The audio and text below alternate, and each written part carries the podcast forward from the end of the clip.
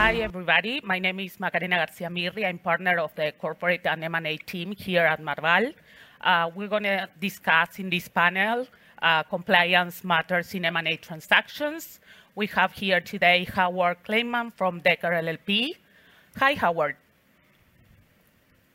Hola, ¿cómo estás? Hello, hola, ¿qué tal? He's a partner of the corporate and securities group in Dechert and focuses on M&A. And we have also Laura Bolatti Cristofaro, partner of the M&A corporate team here at Marval. Hi, Laura. Thank you, Maca. Thank you for the introduction. So if you agree, we can start with the panel.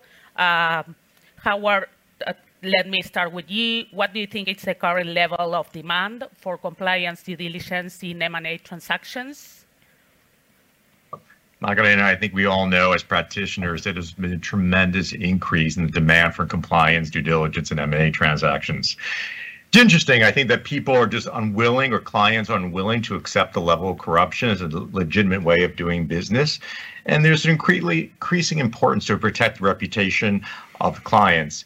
And I think there's significantly more regulatory requirements and a greater sophistication in the markets. I think these factors have all made clients much more aware and concerned the risks facing transactions and the relative relevance of compliance due diligence. I think we also sort of take into consideration there are a lot local, I mean, when I talk about in each country, there are a lot of local regulations that punish board members and incentivize a more thorough and complete due diligence with respect to compliance matters. I think we realize on a global basis, corruption is a serious issue for companies doing business in many parts of the world. And, you know, more recently, we had a lot of experiences with how corruption impacts transactions and doing business in emerging markets. I mean, allegations under anti-corruption laws such as the U.S. Foreign Corrupt Practices Act and the U.K. Bribery Act can have potentially, they could be basically crippling consequences on the form of government investigations, sanctions, prosecutions, reputational damage. Furthermore, I think recent laws and legislation has incentivized compliance due diligence. And additionally, self-regulation within the companies, especially in case of the boards of global and more sophisticated companies, has contributed to these trends. In fact, there has developed a whole sort of whole category of legal services devoted to these matters, which help clients to create and update their codes, procedures, and policies. Consequently, in essence, a failure to complete an effective due diligence does not only mean the buyer is exposed to overpaying for a target, but also could basically impose, or the client could effectively be committing a criminal offense, which is obviously something we really want to advise against or structure against. Yeah, so I'll give my point of view as well. So I hear Howard, and I absolutely agree with what he's saying. I think in our jurisdiction, we also need to point out other factors. I think one of the factors is, as I think you mentioned this, Howard, is there's a lot of countries that have recently enacted regulations on anti-corruption that basically didn't have it. So when we conduct due diligence now, we don't only focus, let's say, on gathering facts for review of corrupt potential non-compliance with regulations of other countries, but also local regulations. Then we also need to mention, of course, the high-profile corruption cases in Latin America. I think that has definitely given the matter a further boost, such as, of course, the Lava Jato or the Notebook case in Argentina. And then I think clients have become more conscious that there's a lot of countries in which it makes actually more sense to make a deeper due diligence on these matters. There are many countries that are highly regulated, and then maybe the macroeconomic conditions are not so stable. So at the end of the day, what happens is you've got companies that need to comply with a lot of regulations, but they don't have the resources, or they cannot allocate sufficient resources to comply with all of the regulations. So I think that in those countries in particular, you know, clients have become more and more aware that it's more important to conduct due diligence. But I think what the good news about this is that for us as practitioners, the fact that we've been having a lot of cases has given us the experience to provide more efficient advice to clients and, you know, be able to spot the issues right away and try to provide solutions to make M&A deals possible, even in this context. Yeah, I actually agree with you both, and probably because we have a lot of clients that are public entities with a higher exposure to risk management, corrupt cases, this will lead to a higher demand of this kind of due diligence. And I'll go to the second question, and this is something that we usually get from clients, and it's why it's so important to conduct the pre-closing due diligence on compliance matters. Laura? Yes, totally. I can pick that one. Okay, yeah, that's a question we get from clients a lot, is why should it spend money, no, on this due diligence? So at least in our jurisdiction, the fact that you've got an M&A does not in any way kind of diminish the liability of the target entity. So at the end of the day, you need to do the due diligence because it's a company you're buying.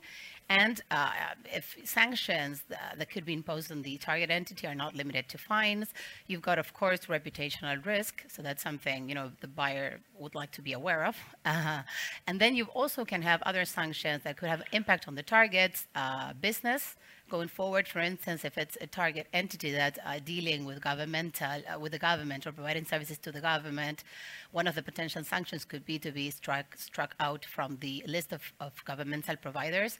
So, you know, there are relevant sanctions in addition to fines. And also it could have impact on very relevant agreements of the target entity and also of the buyer. So in this context, we usually advise clients to conduct due diligence, to do it as soon as possible so that they have time if anything is spotted, right? Buyer will probably have internal processes to run to see if they want to move forward with the transaction or not. If they want to move forward, we need to consider potential adjustments to the structure. We need to consider potential mitigation measures. So at the end of the day for us, our advice is that they conduct due diligence as soon as possible.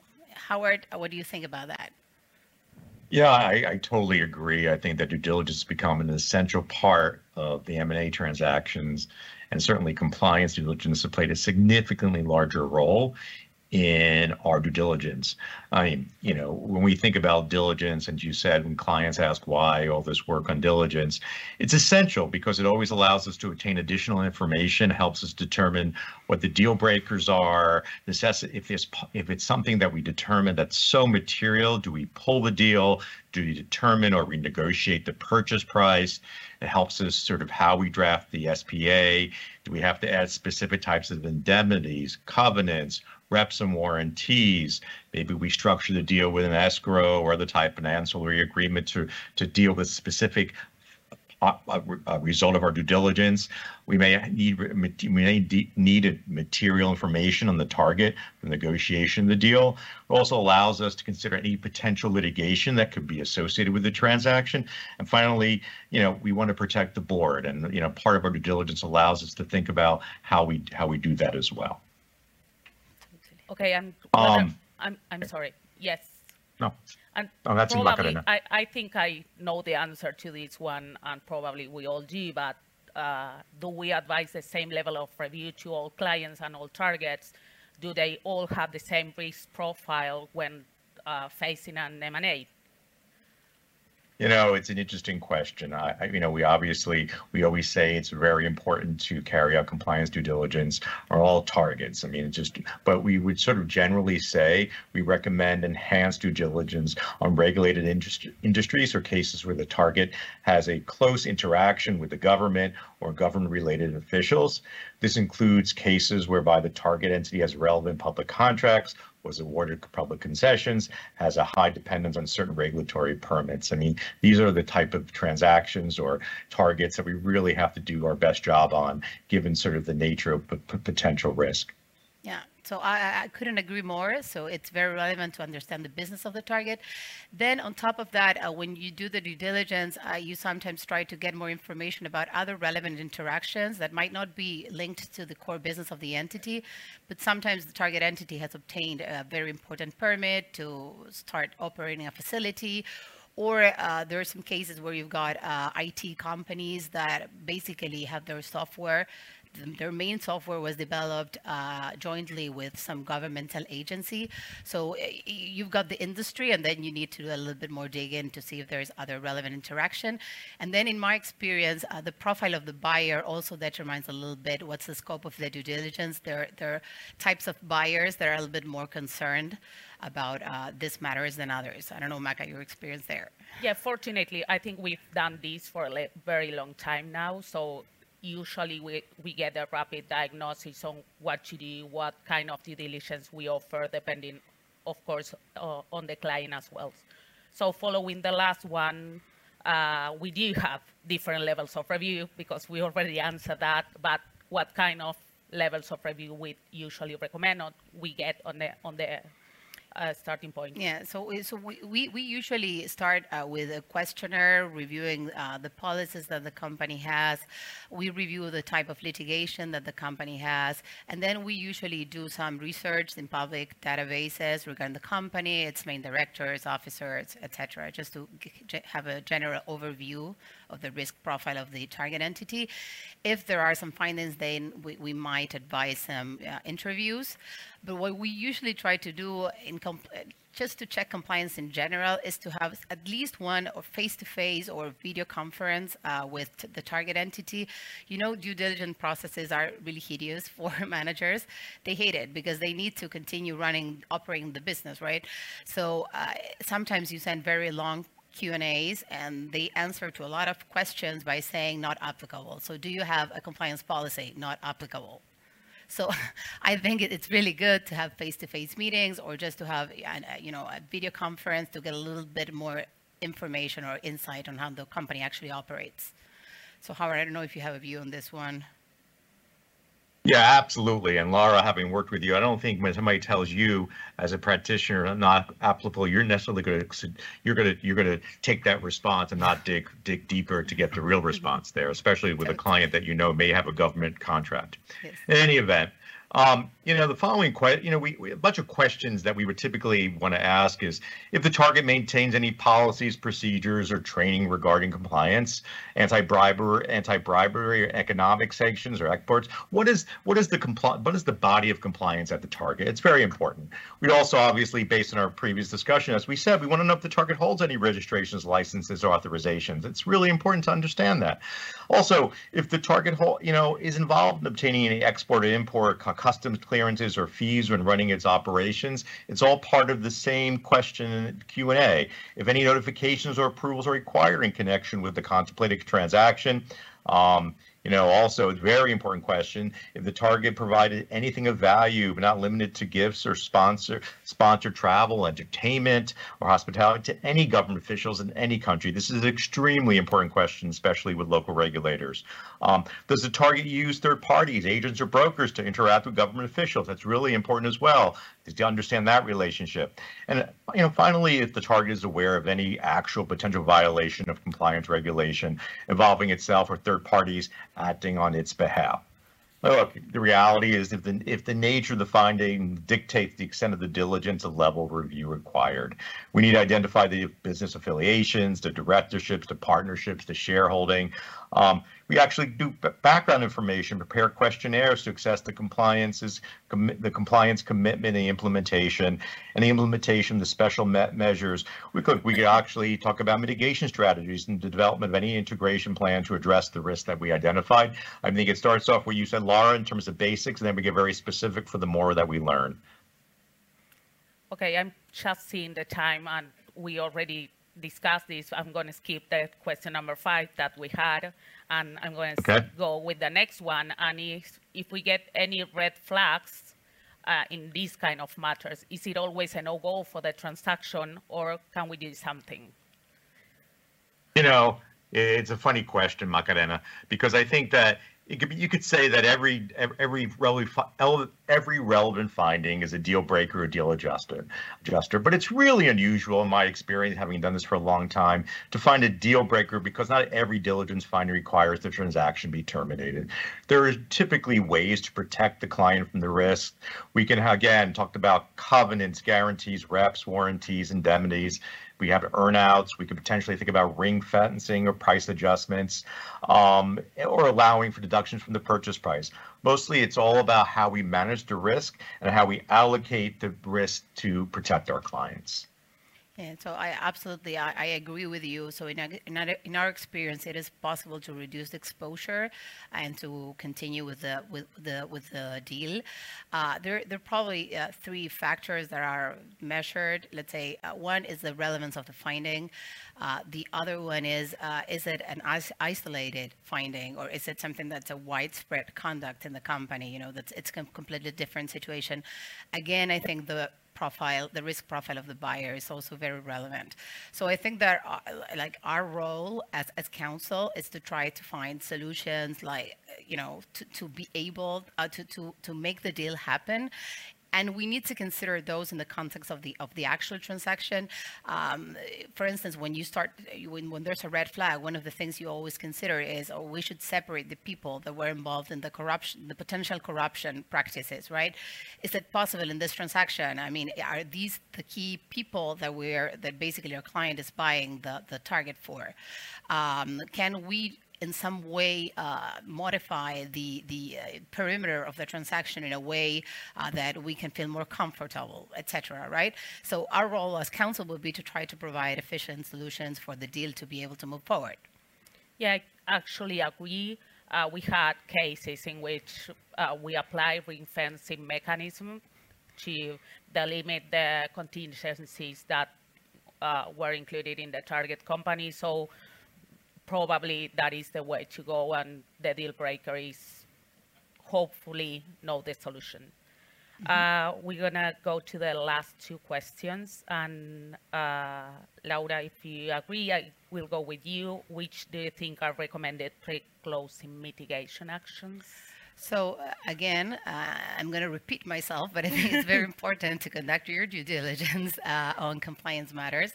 And once the due diligence is basically done, there's going to be a lot of things you're going to need to pick up in the SPA and during negotiations, kind of these measures that we've been discussing to try to protect the buyer as much as possible.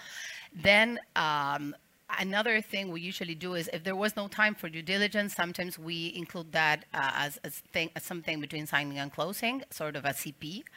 And even when there was a due diligence, we sometimes include as a CP that there has been no, the company has not been notified of any potential corruption action between signing and closing, etc. So that's between signing and closing.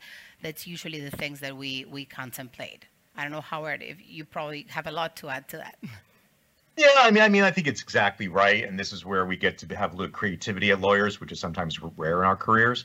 But one of the things that, I've seen done recently, we worked in Brazil on some transactions where the company itself was strictly liable for the actions that were made by some of its employees. And we were able to actually take the assets out of the company and transfer assets to a new company without having to deal, and keeping the liability at this sort of company where the corruption, the non-compliance occurred. And those things like that are things that we sort of deal with all the time. How can we do that within the local regulation? And so I think we have to deal with the structure, and we also have to deal with the contracts, as you pointed out, exactly right. So for the last one, what about post-closing actions? So probably so you're saying, yeah. What about if we buy the company, even right. if we acquire the 100% of the company of? Or if we get SJB, what right. do we usually do? Well, I think that after Laura and you guys have done your diligence, we've negotiated the contracts, and basically we're done. I think we've been smart enough, knowing that we've been doing this for many years, to in our purchase agreements and in our shareholders agreements provide for typical mitigation of those risks, hopefully. So, for example, I think we would have reps and warranties declaring that for a certain period of time, and that. To the knowledge of the sellers, the owners, directors, employees, or any agent, has not made any bribes. So basically, there's a sort of a tail for those types of reps. We certainly have indemnities for breach of those reps associated with some of those actions that really, to the extent there's a breach. Sometimes we could add into the purchase agreement with the contracts special obligations for implementing policies and procedures to make sure that the target and subsidiaries, its employees, are conducting the business in pursuant to applicable regulations. We also think it's very important post-closing conduct compliance training to make sure that once the target is acquired, it understands what the proper compliance is by the purchaser, assuming the purchaser, you know, has its own compliance policies. And also we would recommend compliance audits as well to make sure every, you know, the company, now that it's been acquired, is acting in the way it should be acting and meeting its obligations. So briefly, because I think our time is almost over. So yeah, so I agree with Howard. We usually have a lot of protections in standard SPAs, and then the client needs to do its post-closing due diligence, try to find who are the people that have relevant interactions and agree with them a way of working, have their policies in place in the new target. And I think that's basically what we need to do. In the case of the JV, we will likely include all that in a shareholders agreement, grant the parties audit rights so that everybody feels comfortable, and sometimes, you know, foresee what could happen if any of the parties incurs kind of in a corrupt practices, and give some rights to the non-compliant party so that the non-compliant party to the compliant party, so that the compliant party may have a way out if they want to, some liquidity rights maybe. So that's basically what we find. Okay. Okay. Well, we can come back a second to the question we skipped. What are the usual detective red flags that we get in due diligence? So we have like 30 seconds and we can go. So for sure, if you've got a proceeding, basically that's the obvious one. And then with, you know, lower relevant level of importance, of course, if you haven't got policies, if the answers show that you've got like very poor consciousness of what compliance rules are. And I think it's basically those. Sometimes also if they are reluctant to provide information. But, and here, comment to close this, we've been talking about buyer side all the time, but sometimes you get to advise the seller. And it's good to know that in many cases, M&A teams of the companies are not aware of, you know, ongoing internal proceedings that may be going on when they're actually selling the target. So that's something to also consider. Sometimes sellers also need advice on what information to provide and how to provide it. Depending the stage in which it is, basically in the company, that something is being investigated. Depending on the stage, they might need some advice as well. Okay, well, I think our time is up. Thank you very much, all of you for joining us. Thank you, Howard. Thank you, Laura. Thank you. We'll come back in a minute. Macarena, Laura, thank you. Thank you.